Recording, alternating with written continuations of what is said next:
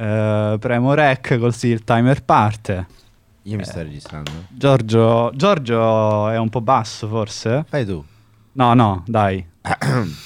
Salve. Salve, salve, Sugno, Salvatore, Pappaladdo, accappottare calapa, chini frutta. Aiutatemi, aiutatemi. Uh, casa stanno fottendo magari patate. Aiutatemi.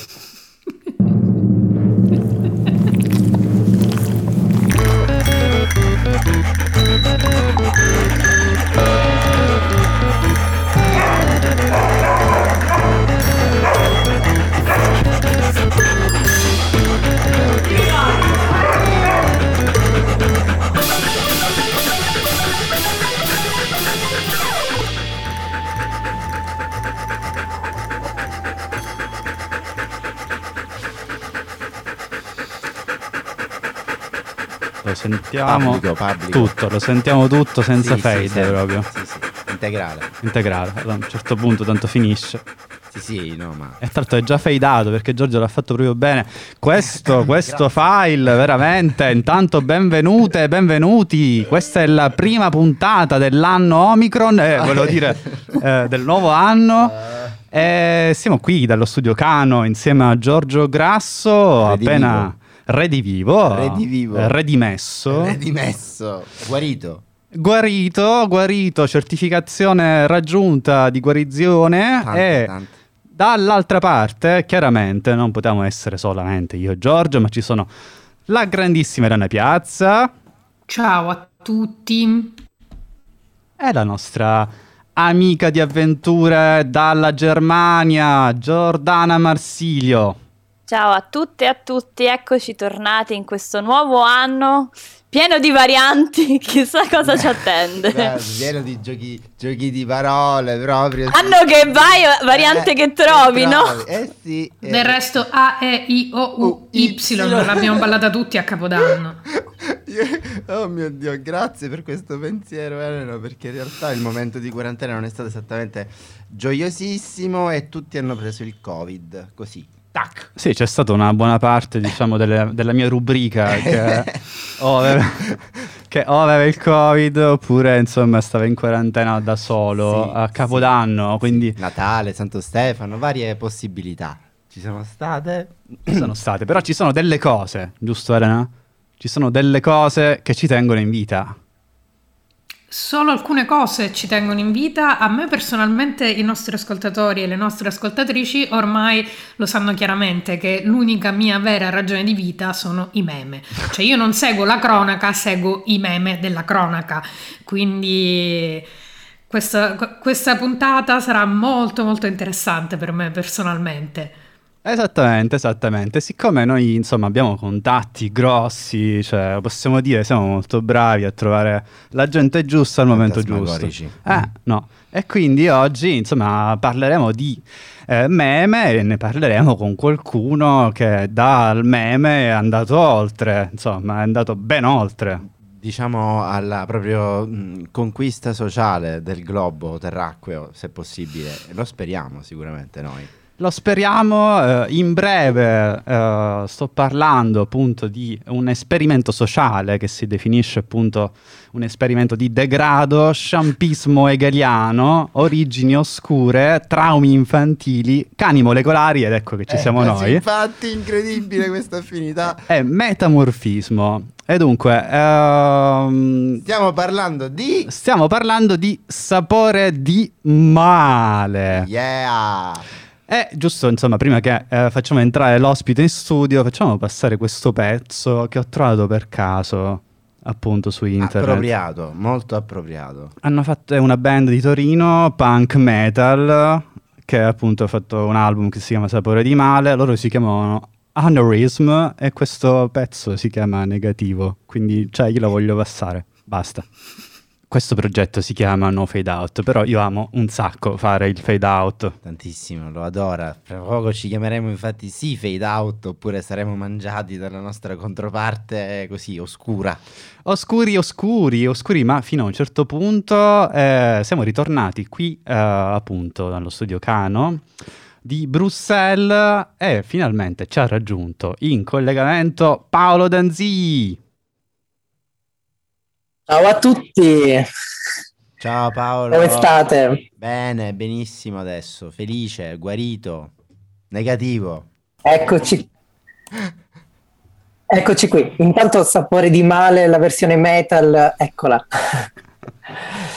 grazie, grazie a tutti di avermi invitato.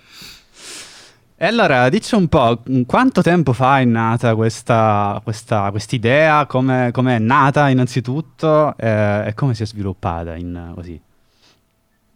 Ma dunque, è nata veramente per caso, è nata nel 2017, quindi già sono praticamente quasi cinque anni. Secondo me è nata veramente per caso. Una mattina di febbraio, secondo me, mi sono svegliato e ho deciso di creare una pagina su Facebook all'inizio. All'inizio c'era solo Facebook per raccogliere un po' tutte le cose che io producevo già di mio, cioè nel io avevo un po' l'abitudine a condividere contenuti non senso sul web, sui miei profili, poi a, a produrli perché un po' diciamo poi quel, insomma l'ironia c'era già da prima. Ho pensato di, di, crearla perché ho detto così magari anche gli altri possono condividerla, quindi un po' per gioco, ma in realtà è rimasta tale perché lo spirito nasce amatoriale, lo è praticamente ancora. Beh, perché, Quindi... perché, tu in realtà fai, fai l'ingegnere, giusto?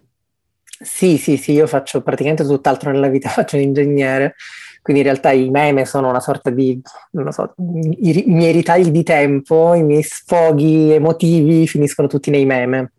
Hai ingegnerizzato e quindi sì, cioè è proprio qualcosa che va in parallelo, infatti un po' lo spirito secondo me amatoriale è anche la cosa bella, che lo rende un po' più imperfetto, un po' più, insomma, più bello. Ma eh, appunto, cioè, nel senso, eh, qual è stato il momento in cui da che eh, condividevi a pochi eh, le tue creazioni a uh, Sapore di Male diventa una pagina conosciuta in tutta Italia eh, con uh, complessivamente oltre un milione di follower tra Facebook e Instagram. Ma eh, cioè, è stato abbastanza graduale perché all'inizio, all'inizio ho notato subito che cresceva, diciamo, diventavano migliaia di follower, quindi insomma, molto contento. Però per me era stata sempre una cosa che stava lì su, su Facebook, su Instagram. Forse, forse, un momento in effetti c'è stato in cui ho capito che eh, era una cosa più grande di quello che io avevo capito. E, ehm, ed eravamo ad un corteo, secondo me, dell'8 marzo, in cui okay. io avevo fatto un meme, penso il giorno prima, che riguardava sempre un po', c'è anche un po' questo aspetto di attivismo, no? Certo, e certo. c'era una ragazza con in mano questo cartello fatto con il mio meme, cioè lo aveva ri- ricopiato, non lo so, rifatto con un pennarello. Cioè, è diventato uno slogan praticamente. Mm, cioè, nel senso, per me era uscita dal mio telefono questa cosa in quel momento, perché per me ancora era una roba che aveva a che fare con i like e con i post. Quindi lì forse un po' ho detto, ah, ok, okay quindi può succedere questa cosa. Mi ha fatto abbastanza impressione, diciamo sì. Eh, tu hai parlato di, di attivismo, eh, qual è il rapporto, diciamo, fra, eh, cioè, nelle, nei vari contenuti che producete, quanto è importante la satira politica, eh, anche quanto vi diverte fare satira politica e quanto invece sì. vi diverte di più lanciarvi proprio magari sul commento a fatti buffi dell'attualità o cose uh-huh. che non sono buffe ma purtroppo lo diventano perché ormai la realtà supera l'immaginazione. Sì. Sì. No, è, diciamo che è fondamentale la, la, satira politica in generale o comunque su, su, sulla cronaca, su quello che succede, perché mm, cioè, in parte ci si diverte ed è lo spirito diciamo principale, dall'altro lato è un po' l'occasione per poter dire qualcosa, cioè per far passare un messaggio. In realtà è l'occasione di avere una, diciamo, una, pagina libera di fatto, perché poi è libera di, di schierarsi, esprimere contenuti anche senza filtri volendo, è proprio quell'occasione di poter dire qualcosa. Quindi è legatissima alla satira politica in virtù della sua libertà, la libertà di poter scegliere, di schierarsi con un argomento, con un tema, anche con una persona se necessario. Per, quindi sì, è fondamentale per me, come anche del, per, per, il gruppo, per la community che io ho creato che su Facebook che si chiama La Lobby. che, che produce anche tante idee, tanti contenuti, spesso interessanti, spesso che pubblico. Ma tu hai detto appunto, hai sottolineato più volte che siete un gruppo amatoriale, che appunto tu fai un altro mestiere nella vita, che lo fai come hobby, diciamo, Sì. e ora hai sottolineato anche il fatto che questo, proprio questo fatto di essere amatoriali ti permette di avere una grande libertà nell'espressione dei tuoi Sì. pensieri e dei meme. Ma eh, comunque, come ha sottolineato anche Roberto, avete un grande seguito Sì. ah, ormai. Sì. C'è mai stata occasione in cui qualcuno vi ha contattato per darvi dei finanziamenti, degli sponsor? Cioè, eh, vi ha contattato qualcuno per far diventare questa cosa un qualcosa in più che un hobby? Sì, eh, cioè, succede direi normalmente. Ehm, è un, mm, ovviamente magari una pagina che ha del traffico mm, e che si espone in questo modo riceve proposte, riceve eh, richieste di collaborazione, proposte, sponsorizzazioni. Questa è una cosa praticamente all'ordine del giorno. Sì. Perché avete detto di no? E, allora, io perché in virtù dello spirito, cioè nel senso, da un lato non, non è qualcosa che ho interesse a far diventare, tra virgolette, un lavoro. A commercializzare in qualche modo, forse. Non, non- non ho mai trovato dei modi adatti per farlo e neanche lo spirito giusto per farlo. E comunque non è mai stato mm, superiore alla voglia di divertirmi perché alla base c'è quella, cioè nel senso io mi sveglio, mi piace fare, a me proprio piace fare meme, Eh, mi No, piace è fare i meme Sì, e se i chiaro, meme chiaro. sono commissionati da qualcuno Cambia mi tutto. diverto meno, Certo. se mi diverto meno i meme fanno schifo, Sì, molto semplicemente. benissimo. E poi probabilmente metterebbe anche a repentaglio la libertà di cui dicevi prima, cioè Sì, eh, sì, esatto, qualsiasi infatti- tipo di influenza esterna vi Sì, ma infatti mi è capitato di agenzie mh, di social media management, così che anche magari a modi mh, informalmente mh, mi hanno chiesto ma com- come hai fatto a fare questa cosa? Come hai fatto per esempio a far diventare virale questa cosa? Posto che io non ho una risposta a questa domanda perché non lo so, però quello che posso dire è che mh, da un lato c'è il discorso dell'immedesimarsi, cioè cercare di fare qualcosa in cui la gente si immedesima e c'è tutto un mondo dietro che ha a che fare con i contenuti che, che io scelgo. E dall'altro c'è la libertà, perché un- un- uno slogan, un meme che lancia un messaggio schierato ha un forte richiamo perché la gente si medesima, lo condivide, poi chiaro, poi ci sono pure gli haters che ti dicono ah ma no, ma non va bene, ma no, come puoi? Quindi questo è qualcosa che è difficile fare quando c'è un, per esempio uno sponsor, oppure quando c'è un, insomma, un, un interesse diciamo, a preservare non so, un servizio, un prodotto, perché come fai a dare un'opinione politica quando devi vendere qualcosa? E in Cioè, base a cosa farlo. scegli i contenuti?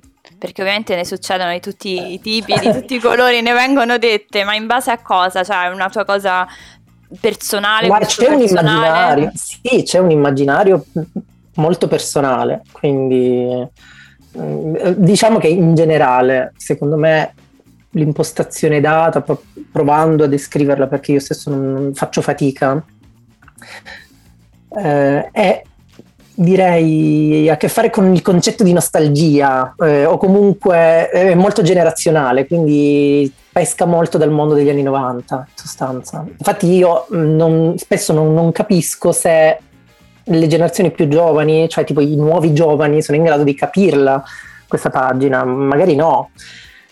Penso di no, perché eh, non vedo come possano com- comprendere emotivamente un meme sulla Omnitel o su Megan Certo, Gale. Non credo che abbiano proprio le basi culturali per poterlo fare, per loro fortuna.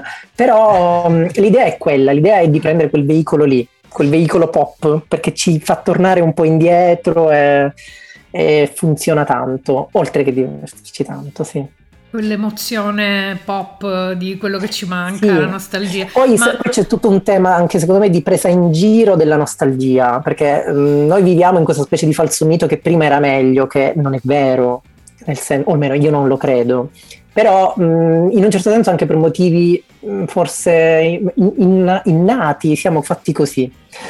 E io non credo che sia vero, quindi un po' lo prendo in giro, questo pensare che era meglio quando c'era la Christmas card, ma ovviamente non è vero, è un senso illusorio quello che ci fa credere che fosse meglio, perché co- come perché si può era un- credere? eh, Eppure che se era- ci pensi ti sembra più bello. Ma perché era un Ma perché eravamo diverso. tutti più piccoli e esatto. quindi Sì. effettivamente Perché i nuovi giovani magari cervello- non possono immedesimarsi in quelle cose lì. Io però Per esempio, quando vedo le Gilmore Girls mi emoziono da morire perché proprio è tutta una, una gioventù che ritorna Ritorni con nuovi contenuti. Ma io sono il primo che periodicamente va su YouTube e riguarda tutti gli spot di Megan Gale, specialmente quello lì a Venezia con la mascherina di pizzo nera. Ah, bellissimo quello! E con Cher di sottofondo. Però mh, riflettendoci, io so che non è così, cioè è meglio per esempio che oggi abbiamo la possibilità di comunicare in modo molto, molto più efficiente, ad esempio. Allora, no? effettivamente Però- devo condividere una cosa da pandemia, se posso, brevissimamente. Eh, eh, abbiamo fatto fare le varie attività da, da quarantena a casa con la mia famiglia tutta positiva. Una maratona di Star Wars eh, che si è Ah. interrotta all'inizio dell'ottavo film, ma di questo non parleremo in questa fase. Eh, eh, no, semplicemente è successo che io e mia sorella ci eh, scambiamo di 10 anni e durante la visione dei film abbiamo cominciato a scambiarci reciprocamente tutti i meme che avevamo su Star Wars, giusto? E il nostro best of, diciamo, e a un certo punto io gliene ho mandati un paio relati- mentre noi stavamo ancora vedendo in ordine cronologico i primi film prequel che lei conosce perfettamente, che ha visto e rivisto e si gode, eccetera, eccetera. Gli mando una serie di meme su eh, il la quarto episodio di Star Wars, per esempio, e lei mi dice: Giorgio, ma io non lo capisco questo film. Ora lo dovevamo infatti rivedere, ma io li volevo rivedere perché io in effetti non li ho visti così tante volte. Sì. Persino questa cosa da, tra virgolette, appassionata di Star Wars che ha visto i primi film. Quindi, effettivamente, questo è un. quello che Sì, dici, ci sono delle lacune, delle lacune grosse. incolmabili. Sì. Sì, sì, sì, è così. Ma eh, scusa, prima accennavi appunto agli haters, ma siete mai stati proprio... o sei mai stato? Perché a quello che ho capito, in realtà la pagina la gestisci solo tu, giusto? Non siete... Sì. Ok. Eh, quindi, vabbè, diciamo, Sapore di Male è stato mai vittima di shitstorm, cioè proprio di, insomma, un accanimento ne- eh, esagerato? Aggressivo.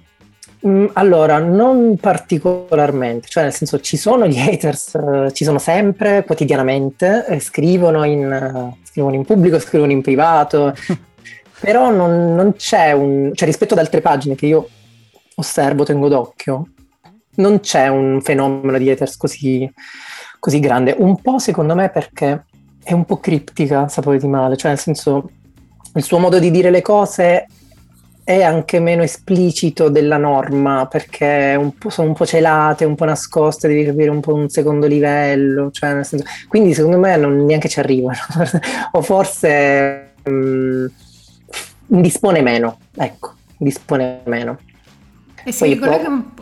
Scusami, scusami, continua, No, nel senso poi io provo anche a fare attenzione ad affrontare gli argomenti nel modo giusto, che è la cosa più difficile.